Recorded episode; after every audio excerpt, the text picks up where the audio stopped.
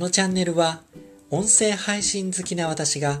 音声配信を通じて学んだこと、音声メディアの情報などを届けるチャンネルです。今回はですね、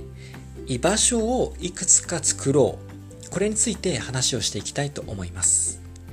この音声を聞いているあなたは自分の居場所っていくつか持ってますでしょうか？よくサードプレイスを持とうっていうこと言われますよね。サードプレイス、第3の場所ですね。自分の仕事や自分の家庭とはまた違う第3の場所、サードプレイスですが、そういったサードプレイス的な自分の居場所を複数持っておくことってすごく大切だなって私感じるんですね。で私の場合、じゃあ自分の居場所ってどういったところかなっていうふうに考えた時にまずこれはえっとサードプレイスではないですけどまず自分の家庭や職場っていうのが自分の居場所になります。それ以外の自分の居場所としてはスポーツジムだったりダンスレッスンを受けてる場所っていうのがそれにあたります。また私はですね複数のオンラインサロンに参加をしているのでそこも自分の居場所の一つなんですね。あとはこういうふうに音声配信をしてますけれど、音声配信も私の大切な居場所ですし、SNS を通じた発信をしてますので、そういった SNS での活動のっていうのも自分の居場所の一つになります。で、こういうふうに複数の居場所っていうのを作っておくメリットって大きいんですよね。例えば、仕事をする職場だけがもし居場所になってしまうと仕事が順調な場合はまあいいと思うんですけれども何か仕事をしていてうまくいかなくて悩んでしまった時とか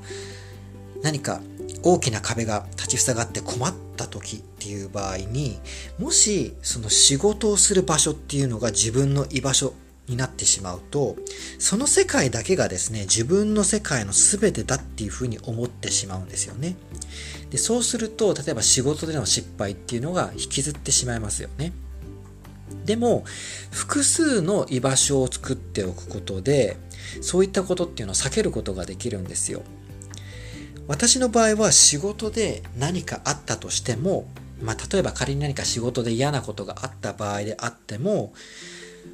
他に居場所がいくつかあるのでうまく気分を切り替えることができるんですね。ダンスに参加している場合ダンスレッスンに参加している時間帯などはもう強制的にそのダンスに集中することができるので仕事での出来事ってもう忘れることがその時間帯はできるんですよね。でダンスをしている時はもう体を動かすこと振り付けを覚えることっていうことだけに集中して向き合うことができるんですよね。